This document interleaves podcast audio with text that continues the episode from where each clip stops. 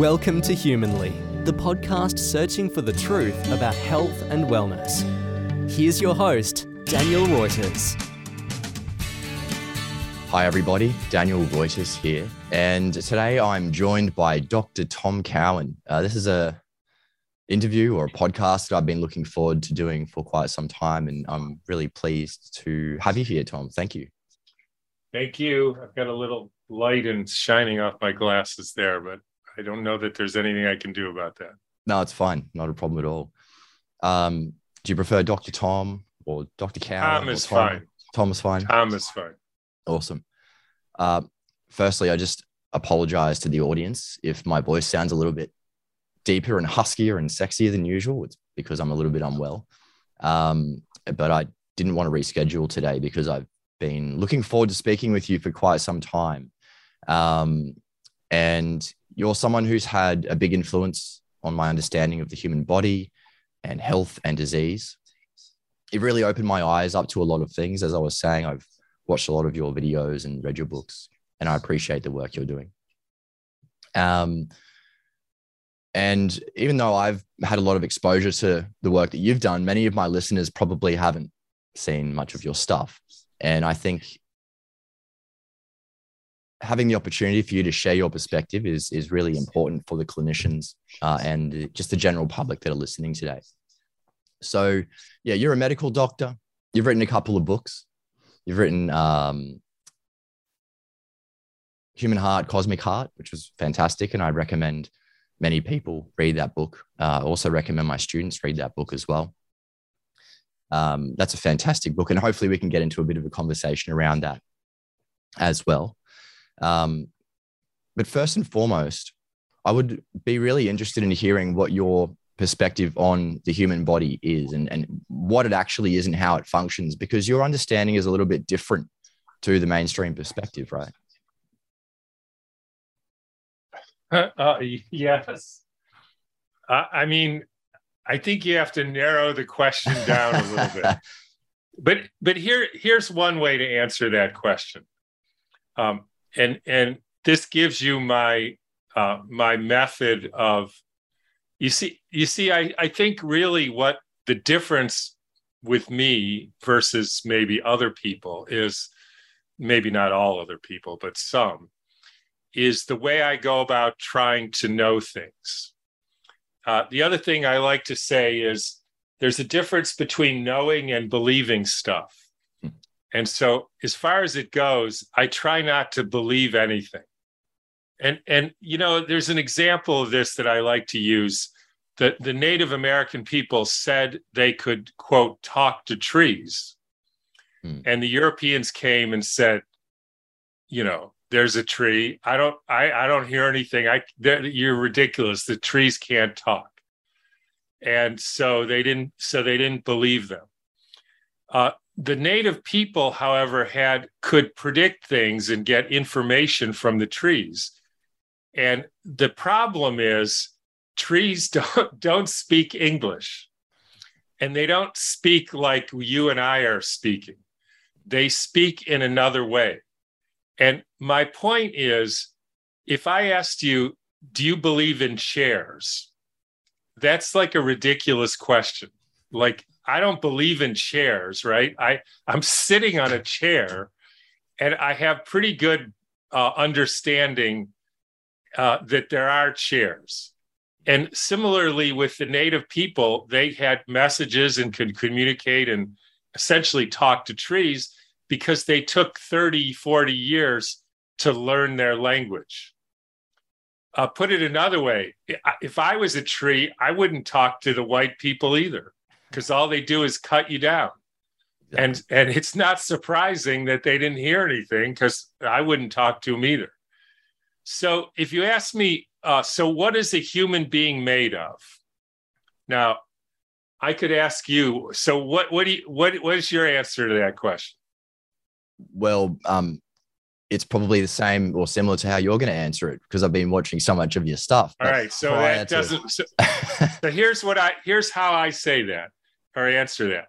A human being has a head and ears and nose and a mouth and hands and fingers and legs and arms And I know that there are an occasional person who doesn't have an arm, but more or less, uh, that's what you can say a human being is. Now, the question is, how do I know that? Uh, first of all, I, everybody I've ever seen who I would say that's likely a human being or a person or a man or a woman uh, has all those things. So that's one way. Second way, everybody agrees, as far as I know. Third way, all the ancient scientific disciplines like Ayurveda and Chinese medicine and you know all that, they all agree with that, right? They all say that. So we're on pretty safe ground. I don't believe people have heads. I have direct experience of that. Now, you could say, what's underneath that? Right? So there's uh, things like organs, heart, lungs, brain, blood vessels, nerves, you know, spleen, liver, etc. So it's again, the question is, how do I know that? Well, uh, I've been an ER doctor. I've seen people like stabbed and shot, and I've seen their their heart and lungs. Now, you could say, how do I know that getting stabbed doesn't the injury doesn't lead to the creation of a heart? Now, I would say that's extraordinarily unlikely, but it's a good point. So you can look like on an ultrasound you could say the same question. How do you know shooting an ultrasonic beam at a person doesn't make a heart form? Uh, again, it's pretty unlikely, but it's an interesting question. And you could do that with a CT scan, you can do it with an ultrasound, you can do it as surgery, and you can even kind of feel it in a person, right? Uh, and so I think the other thing is all the other disciplines, Chinese medicine, et cetera, they all believe there were hearts. In fact, they put a lot of attention into the organs.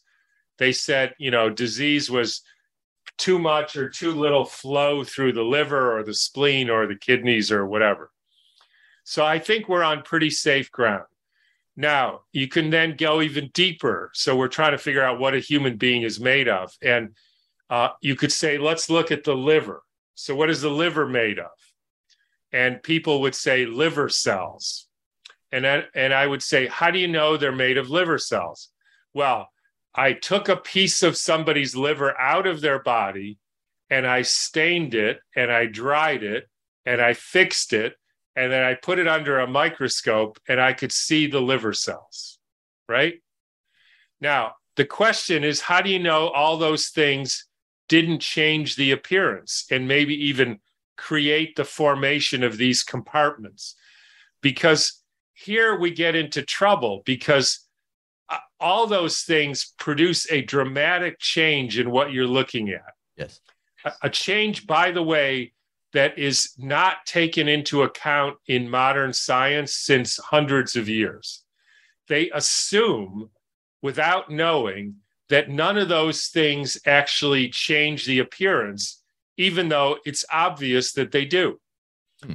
And so here's the other question Has anybody ever seen a liver cell in an intact liver? and the answer is no. And it could be it's a, you know, it's a technical problem, right? We don't have the technology to do that. But it could be that they're not there.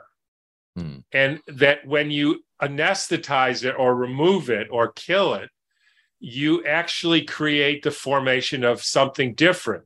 Now, we know that happens with bacteria. If you threaten bacteria, they form spores. Right. That's not what bacteria, you could say that's what a bacteria is made of spores. And you would be wrong because they're generally not. And so I have come to the conclusion that the cellular theory is suspect. Mm-hmm. Now, interestingly, all these people, Chinese medicine, Ayurvedic, etc., none of them ever talked about cells. They, they, the, the idea that we're made of cells came about by a guy. His name was Rudolf Virchow, 1859. He wrote a book on cellular pathology, and uh, he was criticized at the time. Hmm. And so, you know, it goes to what is a human being then? So if you look at a liver, it it could. So we now know there's around 888 different tissue types. 44 of them have no cells. They're syncytium, like the lens of your eye, because it would be extraordinarily stupid to divide up the lens of your eye into little, because then you'd see this grid. Exactly. And so that's stupid. But why would you do that to your liver? Why make it more difficult for the liver to communicate?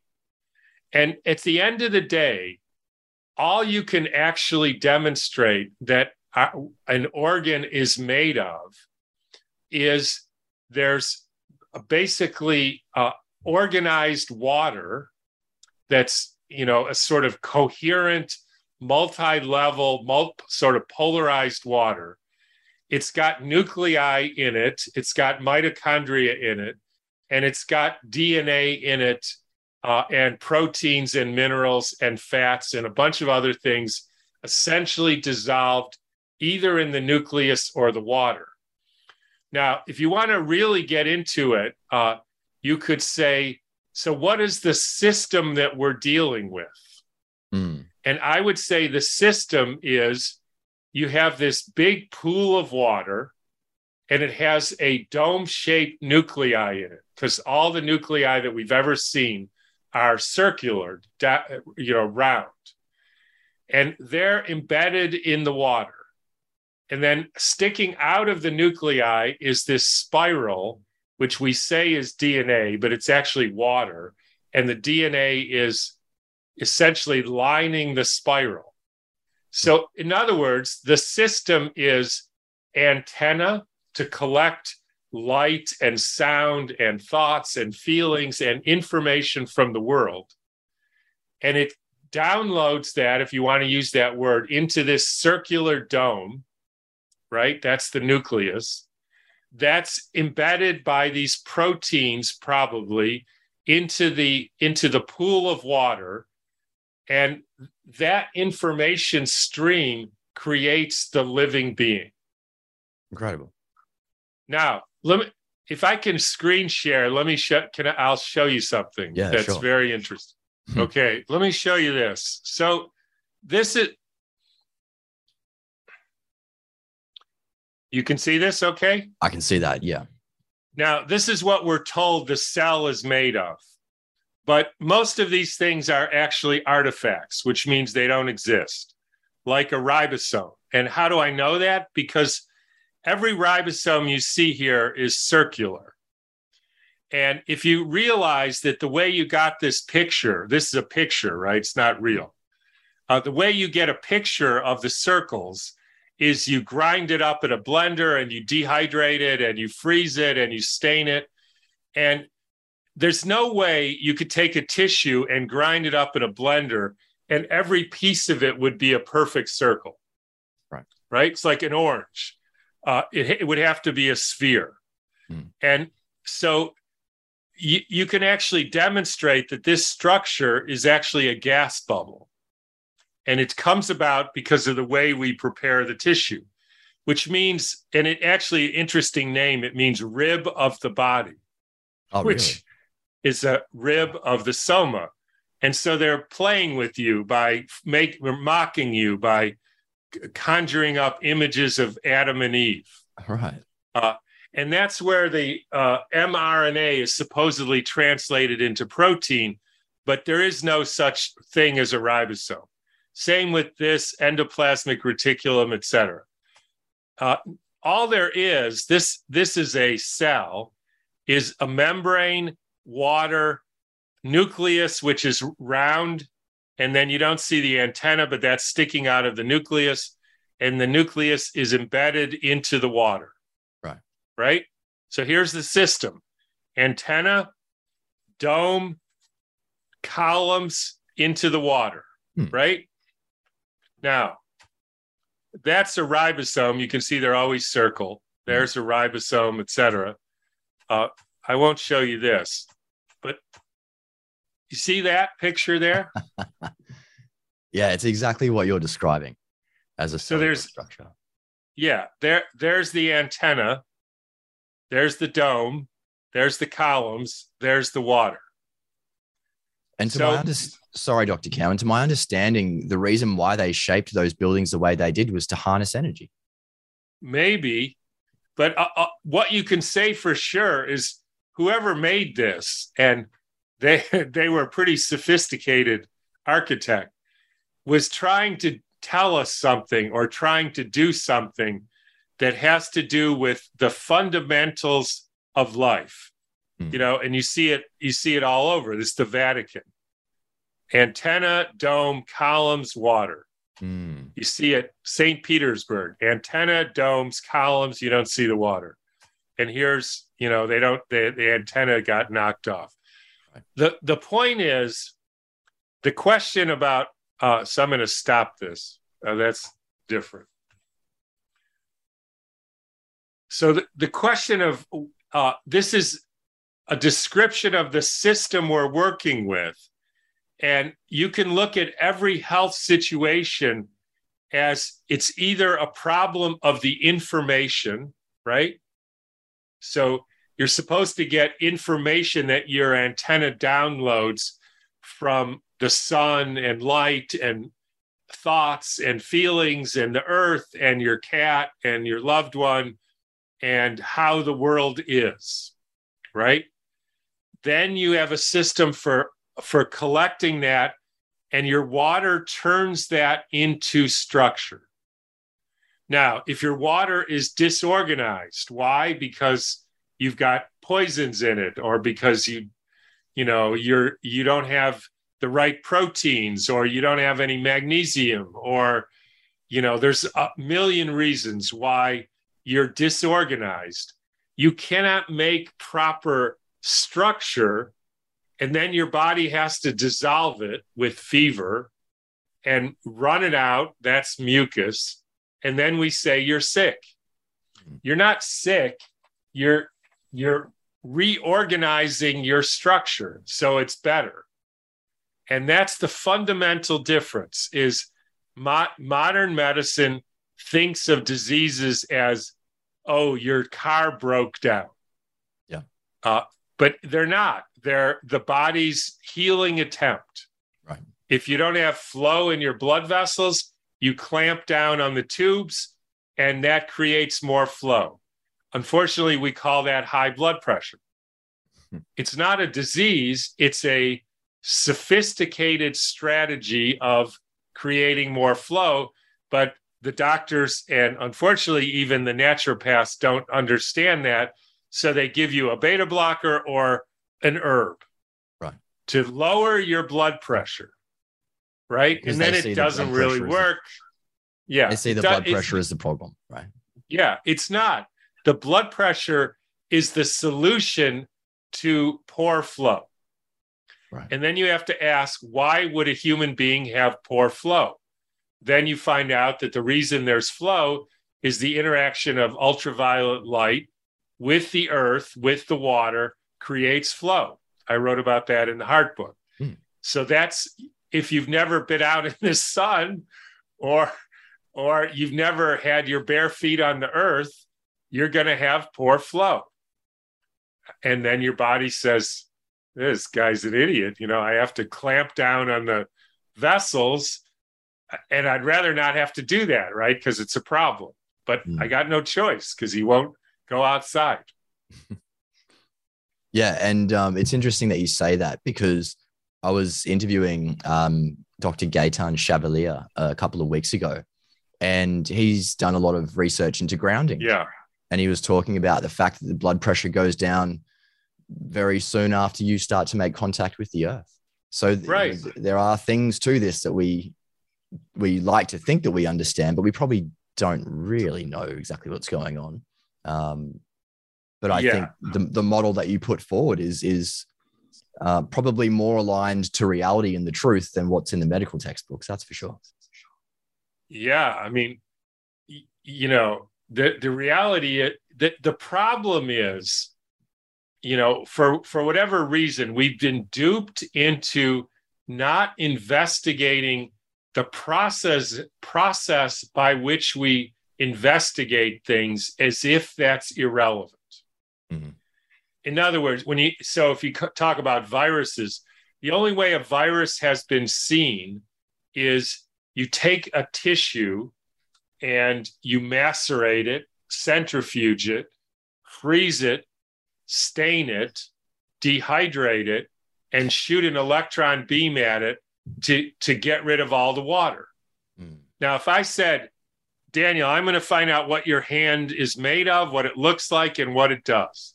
So what I'm going to do is I'm going to cut your hand off your body.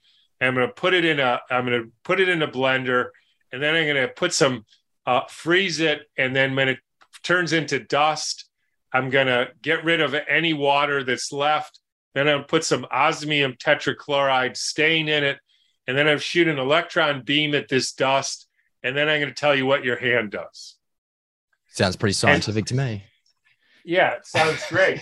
and and that's why I've taken to saying the real definition of science is the the process, or I would almost say the art of getting you to believe things which, if you actually understood what they were talking about, you would never believe it.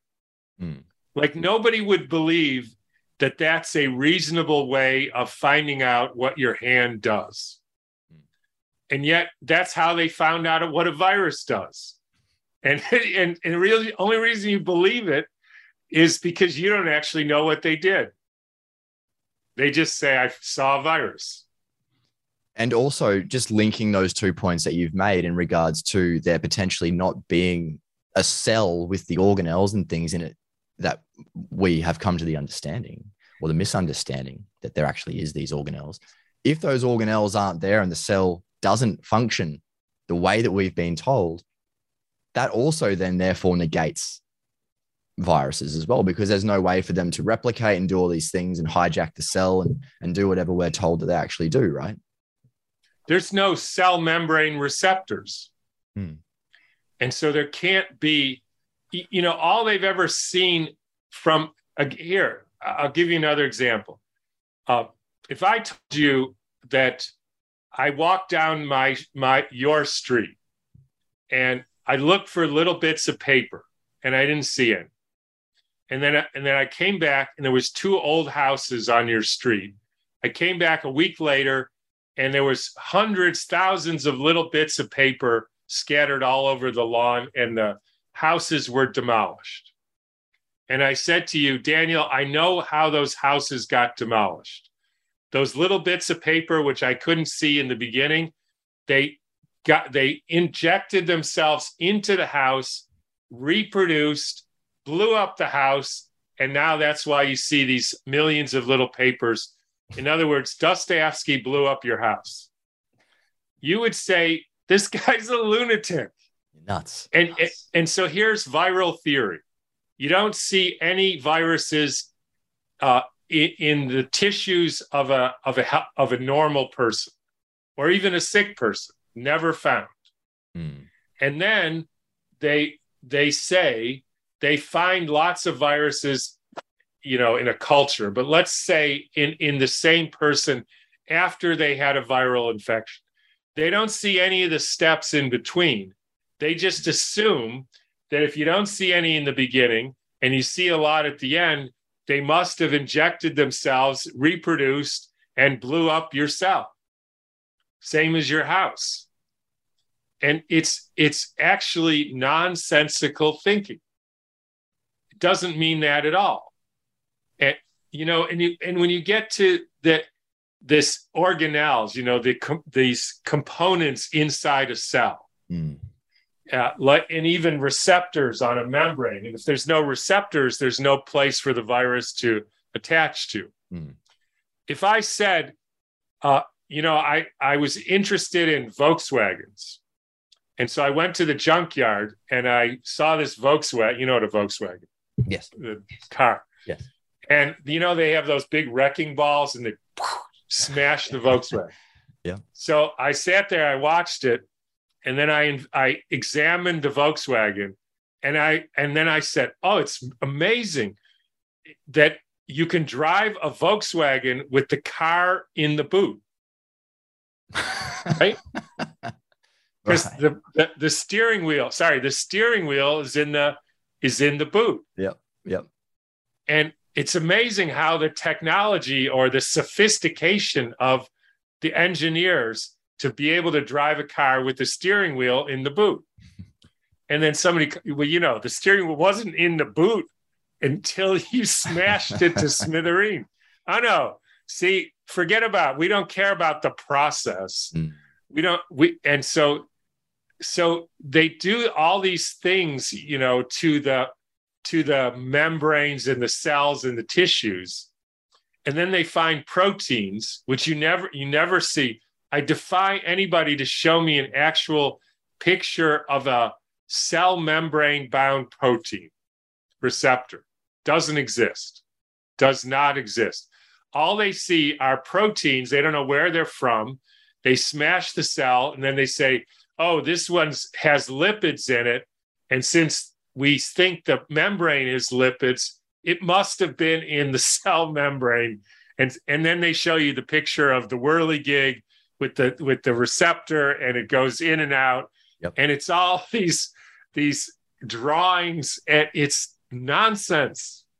And I mean, you're not the only person talking about this because I've had uh, people like Professor Gerald Pollack on the on the podcast, and he was talking to me about how he and his team went looking for these so-called receptors on cells. And I think in the literature they've identified about two and a half thousand of these cells, uh, these yeah. receptors. Sorry, and his team couldn't it, find which is interesting one. because there, there's two and a half thousand parking places in a half a millimeter. Right. Yep. And, and nobody ever like does the you know Hillman did the math if you if you added up all the the volume of all the organelles that are supposedly in there, they would be like 10 times the the total volume of cell. I mean, they never do that. They just, oh, there's another one and another one. And, and uh, anyways, I interrupted you, but and the body's incredibly efficient as well. Like having um, compartments with organelles and secondary messenger systems and and um, chemicals that talk between cells. It's so inefficient and slow, and it's almost a redundant process. Yeah, I, I just I look at that and go, the body is is far. It's a very simplistic way of looking at the body. I think from that cellular perspective. I mean, simplistic is one way, stupid is another. you, you know, one of the things that that convinced me, and I was yeah, I wrote this in the heart book.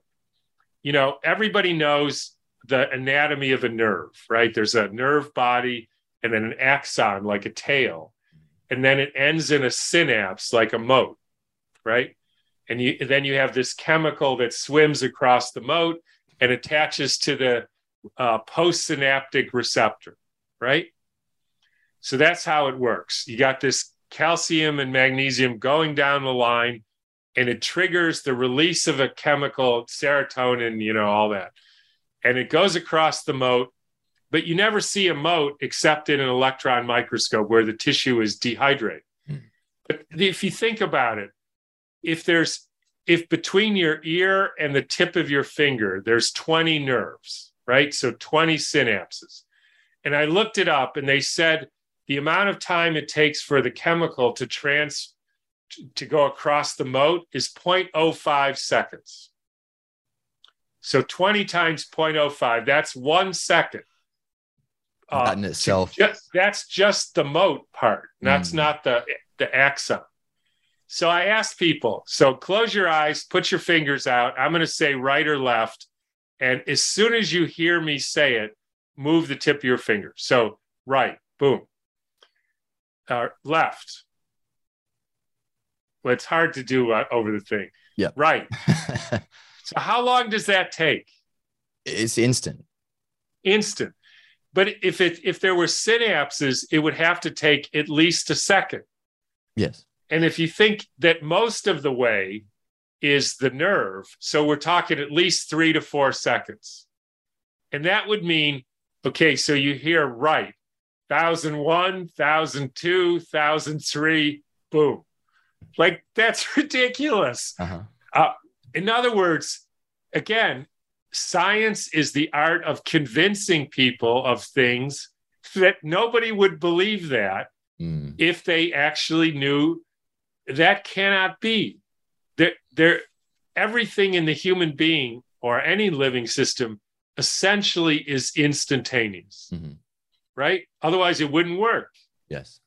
And you can't move chemicals around that fast. Mm. It's they just don't move that fast. So we can't be a biochemical system. No. The chemicals are the result of whatever the process is, which has to be a, you know, some sort of electrical, you know, or moving in the ether or something. You know, it's hard to know what to say about that. I don't want to just because I know what it isn't doesn't necessarily mean I know what it is. Sure. But I know it's not chemical, and I know there can't be synapses. Mm. And you know, Hillman proved the only way you can see synapses is dry the tissue and then it separates, and then you make a moat. Yeah. And for some reason, you know, scientists, so called, and medical doctors, they can't get the, just they can't see it. Yeah, they've never been trained to think that way. Um, Yeah. so therefore they don't. And so they have all these drugs for for neurochemicals, you know. yeah. The whole thing is neurochemicals, Prozac, you know, and and receptors, opiate receptors and you know, serotonin receptors. It's it's all make believe. Dr. Cowan, I want to get your perspective, and I don't know how much you know on this topic, um, but I want to talk to you a little bit about mold and fungus because I did a podcast and a webinar recently about this. And I went looking for the evidence of uh, mold making people sick because as soon as you see a Did bit you of say mold, mold, mold or molds? uh, mold, mold, Mold like fungus. yeah. So if you get a bit of like dampness in the corner of your room, you'll see some mold growing, right? Yeah. Um, and people say that the mold causes disease. So I went looking for the evidence to try and see if they've done any experiments where they've exposed people to just mold and were able to induce illness. But there was only one experiment that I could find, and they were unable to make healthy people sick. So I thought, well, what could be potentially uh, causing that? And I found out that that mold is there to bioremediate toxins that are leaching from the building material. And it's possibly the inhalation of that toxic chemical building material waste that is causing symptoms identical to like mold related illness. Um, Yeah. So that's where my sort of reading and research has taken me. But I'm just interested to hear your perspective if, if you've um, looked into this at all. You know, I haven't, but that sounds right to me. Right. Okay. and, and you know i mean the way you went about doing this is is correct and the only other thing i would say is the importance is to go into it not caring whether mold makes you sick or not Mhm. if it makes you sick it makes you sick if it doesn't make you sick it doesn't make you sick what possible difference would that make to you None. um, none, right? So it didn't make any difference to me either. Uh, so I go look for a study, exactly like you said, isolate the mold, expose people to mold, doesn't make them sick. Fine, doesn't make you sick. If and then you know because mold similar to mushrooms, they actually bioremediate poisons. You know, Mhm. you throw oil on the beach, and then you put a fungus and it eats the it eats it, and you can eat the mushroom. Uh, so, right, it could be that, and people blame it on that and make lots of money and make all these tests on mold, and it's not the mold really. I mean, I don't know this so much because I haven't looked into it like you have, but that would be my guess. Well, it's interesting because we have two confounding factors there. We've got the mold, and we uh, sorry, we've got three because we've also got the dampness, and we've also Yeah. got the toxins from the building material. So, which one of those three is it that's actually making people sick? And when you look Right. at the scientific evidence, they've done the exposure studies with these chemicals like formaldehyde and all these things that are coming out of the building material. And when they expose people to this in under controlled settings, they get symptoms identical to mold related illness. So to me, Yeah. it's sort of like case closed. Why Yeah, is there this that's it. discrepancy here? And we've got people hunting down mold and trying to get themselves better from killing off this mold in their house, but they're never addressing the underlying issue, which is the, the toxins in their building material. It's it's um it's yeah, you know, I I I do know something about toxins in building material because yeah. at one point a while ago I was looking into building a house out of moonwood. And What's that's moonwood? not moon it's not it's it's not moon from the it's not wood from the moon because that doesn't exist. It's wood that was cut during the waning moon. I mean the tree was cut Okay. and then they soaked the tree i think upside down after it was cut in in water Right. and what happens is the the the channels of the tree fill up with this structured water and then there's this austrian or maybe swiss guy can't remember his name um, who builds houses that are it, it's like what we call tinker toys. So there's no nails there's no screws. They're they cut it to you know dimensions it like like what we call timber framing. Mhm. you know they notch it and then they put together these houses the roof the floors the walls. Everything is made out of moonwood so here's what you find. Uh, first of all you can't burn these houses they they have a test in germany where they put a like a 1700 i'm not sure the temperature you know blast of of fire at a at a like a, a wall to test you know it's fire resistant. Yeah. and if it goes for two hours that's considered fire resistant. And you know if it's less they don't they don't approve it because it's too it's too much fire.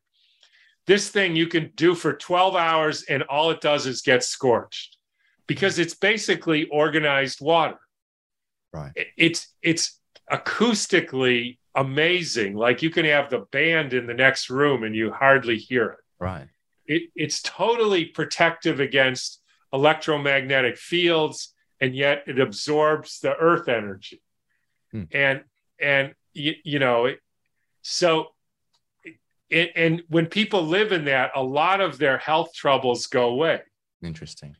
And why? Because we live in toxic dumps. Hmm you know y- your entire uh fr- you know walls and everything is basically just glue. Mm. right? It's it's particle board or i don't know what you know most people's houses is uh drywall. And this is just chemical mess. And that is a huge factor in why people get sick i mean that's again it's the system you're living in you know that's poisoning you and poisoning your water. Mm. And I, I looked into this because I didn't eventually do it because of money, but but it's an amazing way to build a house. And obviously that's how people, not exactly moonwood, but they build houses out of leather and you know, skins and fur and wood. Wood is the best. And if you harvest it at the waning moon, you co- you keep the water in the channels and that's the insulation. There's no, you know, uh, batting or whatever they put in there. and that's more expensive. It's it's surprising how these natural building uh, methods are more expensive than the, the typical way because you're using less stuff. But I guess also you're it's a it's a um, it's a specialist type of way Yeah, of building, mean, isn't it? I mean, it it, it is more expensive in a way, but uh, the other thing is, I mean, it shouldn't be because you just get wood Mm. and you you build it to a form. It's like making Tinker Toys, and it literally is assembled in a day. You know, you you just put all the logs and you fit them together, and they have dowels, so you hammer those in, and it's done. So Wow. it should be less expensive Yeah, but it is because there's no chemicals there's no you know there's no any of that stuff. Mm. and they have grooves for the wiring and the pipes and everything. It's a brilliant it's amazing way. So yes houses are sick. The buildings are sick. They're not they're made of chemicals. They're you know loaded with abnormal electrical fields because of the way they're wired and the yeah. pipes and the way the water runs and you know it, you compare that to the taj mahal Yeah, exactly. And Right. any of those old buildings which use stone and, and natural building material. Yeah, right. Wood and stone, and yeah, totally different. So we're literally being bathed in a toxic soup of chemicals. We're breathing in toxic air. We're living in toxic homes. Our food is poisoned. Um, do you think that might be the reason why we're getting sick, or do you think that um, maybe Nah, there must a- be viruses, which we great- can't see, we can't measure, we can't prove they're real, but there it can't be anything that we actually know makes you sick. It's a great That's distraction, isn't it? Yeah. It's always got to be something that nobody knows whether it's real. You know, they've been they've been pulling that gambit for I don't know how many hundreds of years. Mm. No, it's got to be the boogeyman. So it's always a boogeyman and you don't, you know, you're going to go fight in a war against so and so who never did anything to you. You don't even know where it is on a map for God's sake, you know and yet you're going to go off to fight for God knows what. It's crazy. Yes, it is a, a crazy world we live in. And do you think that if we were to live in harmony with nature, that we would have disease? Or do you think disease is really a consequence of modern Western toxic lifestyles? Yeah, we would have s- uh, symptoms of healing.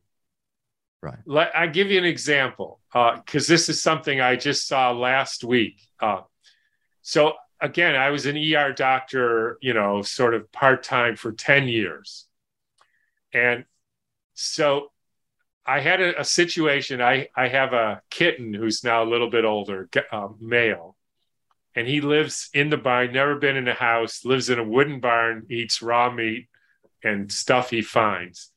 And he goes off, comes back, uh, and he's got a laceration in his ear and over his eye. Hmm. And I looked at it, and his big, huge scab eventually, and then he pit, plucked the scab off, and there was this deep laceration about a third of his ear. Right. And he, you know, then he ate and off he goes. So even if I wanted to do something, there's nothing I can do about it. Hmm. And I thought, yeah, I don't know, you know. I so he comes back the next day, and the whole area of his whole ear is like hard as a rock. Right. And okay. And I didn't know what to make of that. Uh, he goes off. Next day, entire ear is pus. Mm. And I thought every single situation I've seen uh, in the emergency room, if we had, you know, somebody's whole ear was pus, Yeah. we would drain it and put them on antibiotics. Mhm. And we would say, if you don't drain this and use antibiotics, it's going to go to your brain and kill you. Hmm. Uh, every single abscess I've ever seen in my 38 year or so career has been drained. Not all of them did I use an antibiotic, uh, but a lot of them in the emergency we, room we all did. So I've never seen that heal without dr- without draining Right. big anyways there's nothing i can do i told him he's going to go to the vet the day after i go to the doctor which hopefully is no time soon goes off like he does come backs the next day and there's a tiny little black dot there And all the otherwise pus is you, gone. no pus Wow. you couldn't see anything except a black dot. That was maybe a week ago. At this point, besides that the little orange hair is gone from the area, you cannot see which ear it was. Wow. Now, why do I say that? Because it's, you know, here's a guy who, uh, he's not a guy, but you know what I mean. Yeah. He eats raw meat. He's never been inside anywhere. He lives out in the fields, in the woods, and chasing birds and laying in the sun. And he did have an illness, right? From an injury. I think he fought. somebody. I mean, I don't know what he does, but uh, yeah, but but then his body took care of it. Right. So those kind of things would happen. Now, here, here's my real point. Most people, doctors, have never seen that. Mm-hmm. Never once. They have all kind of stories about what's going to happen.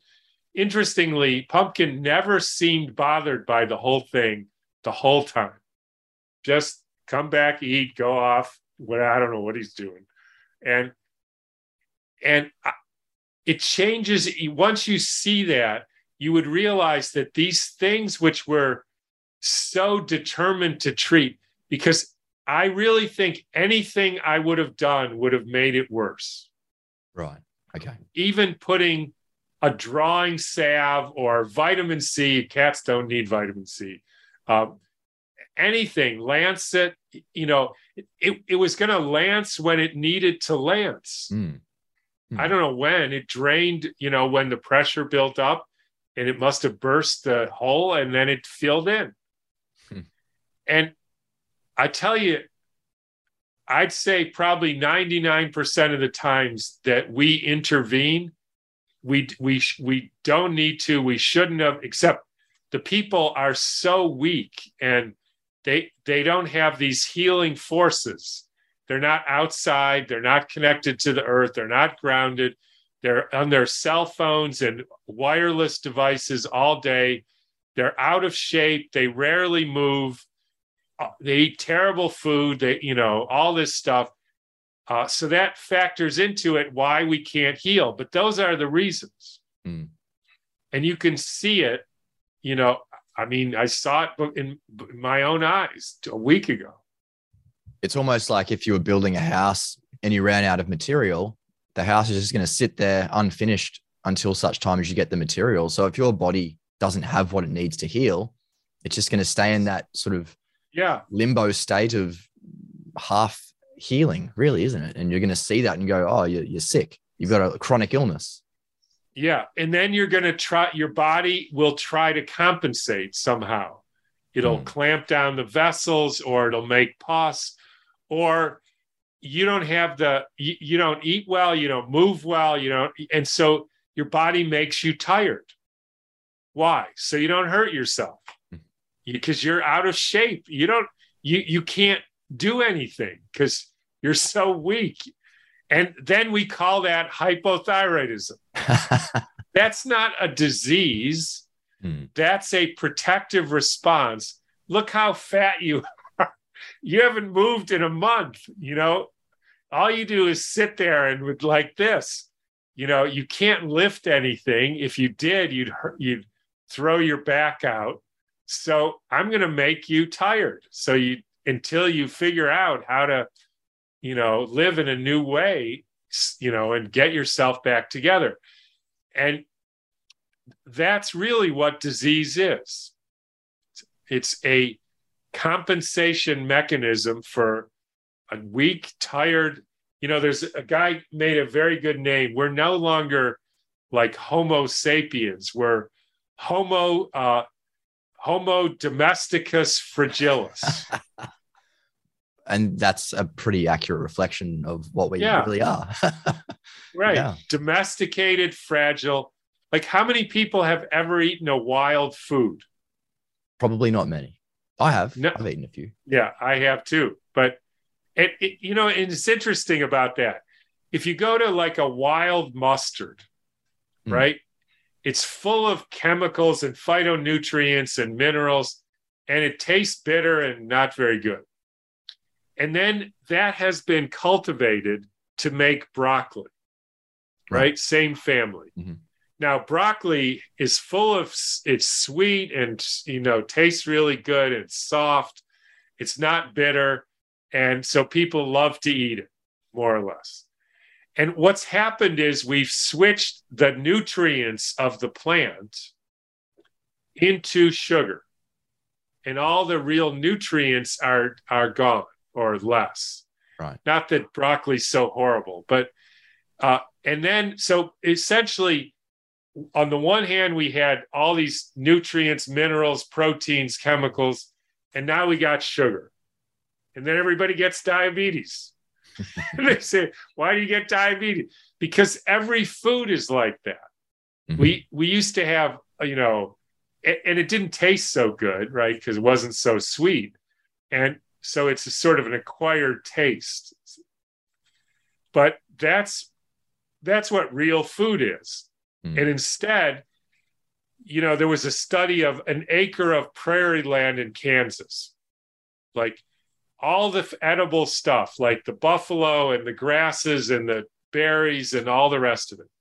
All the nutrients were higher molybdenum, protein, fats, everything was higher versus an acre of corn, except sugar. Wow.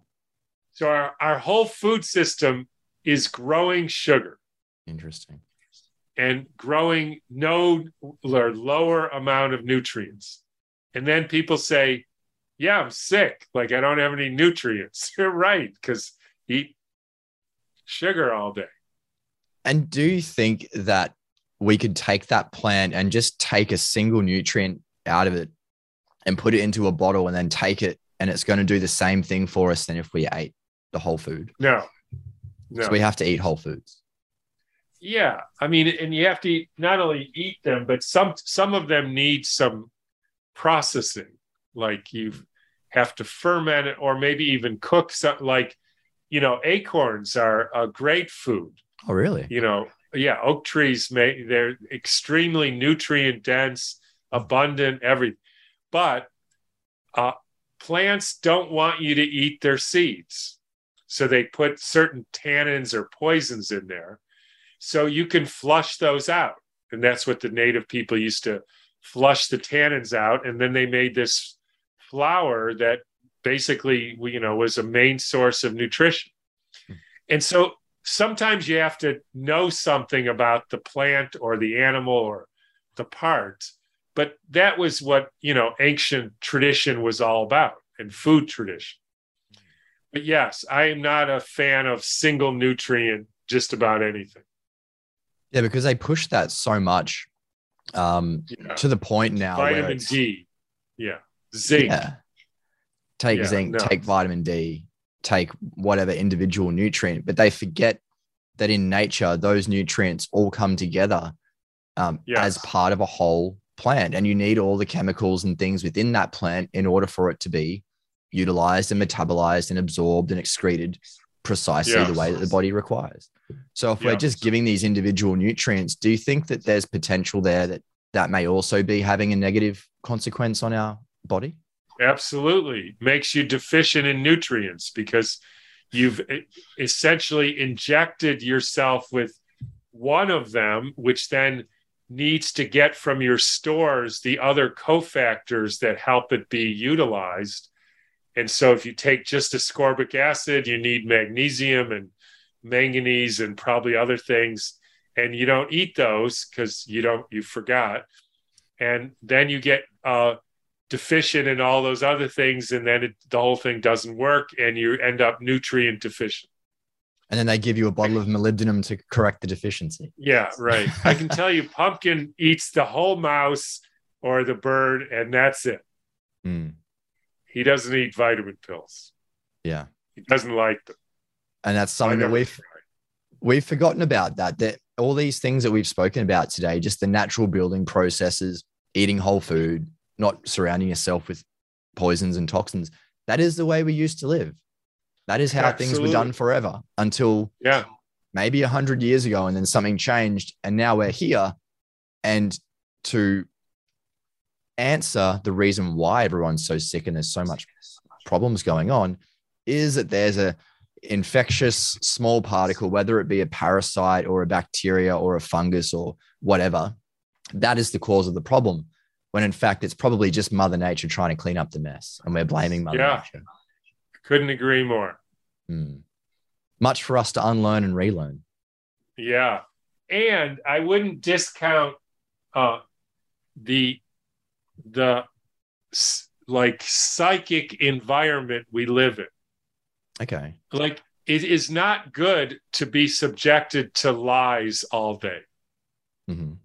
It's debilitating. You know, it's it's it's yeah, it's debilitating. uh, you know, and you end up in conflict and fighting with people, and uh, you know, there's so much tension, and really, you know, I, I, I mean, for me, everything I hear in the conventional uh, media, I just don't believe it. Hmm. And that that is a uh, it's a debilitating environment to live in. I mean, you, you get I got used to it now, but but it's not right, you know. You know, when you think about it, 150 years ago, nobody heard any words except from people they could actually see and question. Yeah. Right? You didn't you didn't have a radio, you didn't have a television or computers. Even like Abraham Lincoln ran for president and went from town to town on the back of a train, supposedly. Hmm. So everybody who heard him saw him and they could probably question him. You know, well, what do you think about this? Hmm. And that's a whole different relationship than what we're doing now. Now, I'm not saying there isn't maybe some value in this, uh, but it's not a human scale life. And so that causes problem. And when everything in your life is like that, you, you know, and you're not even a- willing to breathe air except through a mask, I mean, you've got a real, you got a real problem. And what do you think the answer is to this? Do you think we need to go back to living in a way that's more harmonious with nature, sort of maybe the way we were living in the maybe 40s and 50s or even earlier? What do you think? No, I think we have to find out who built the Taj Mahal and how they did it. Right. And what they were what they were thinking of. Right. Because I have a feeling, I don't know this for sure, that they knew how to uh, they knew the system of life and capturing of energy that was free and abundant and could lead to a new way of life that the likes of which we either never had or we used to have and we somehow lost the thread. Mm. I don't think we need we don't need to live in poverty or or want or we can live in abundance. Everything is there for us to use, but we've been deluded into not understanding the system that we're living in.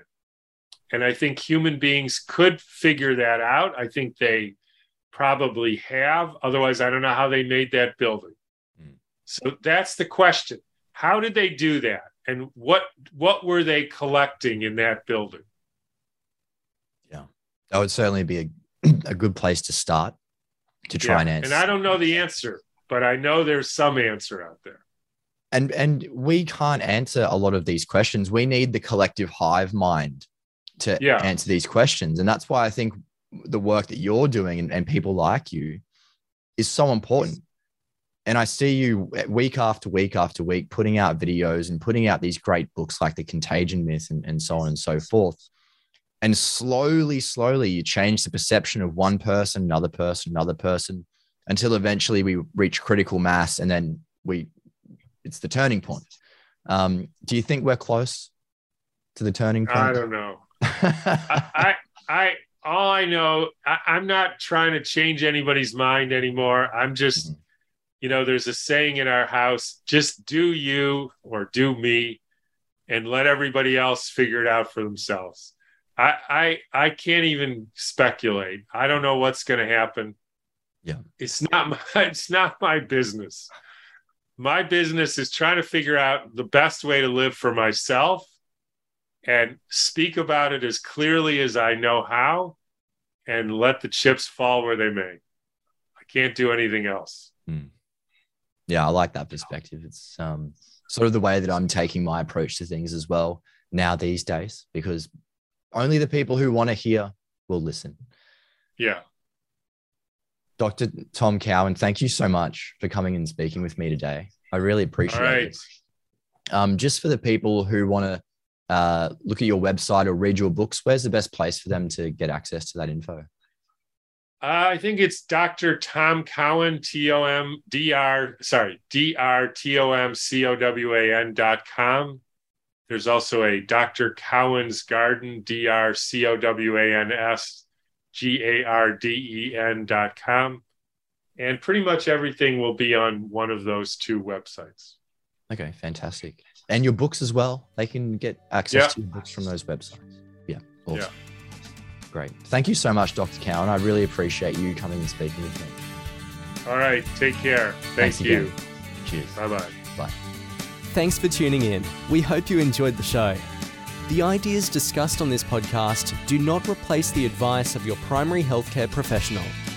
If you have any questions or comments, head on over to humanly.com forward slash podcast and join the discussion.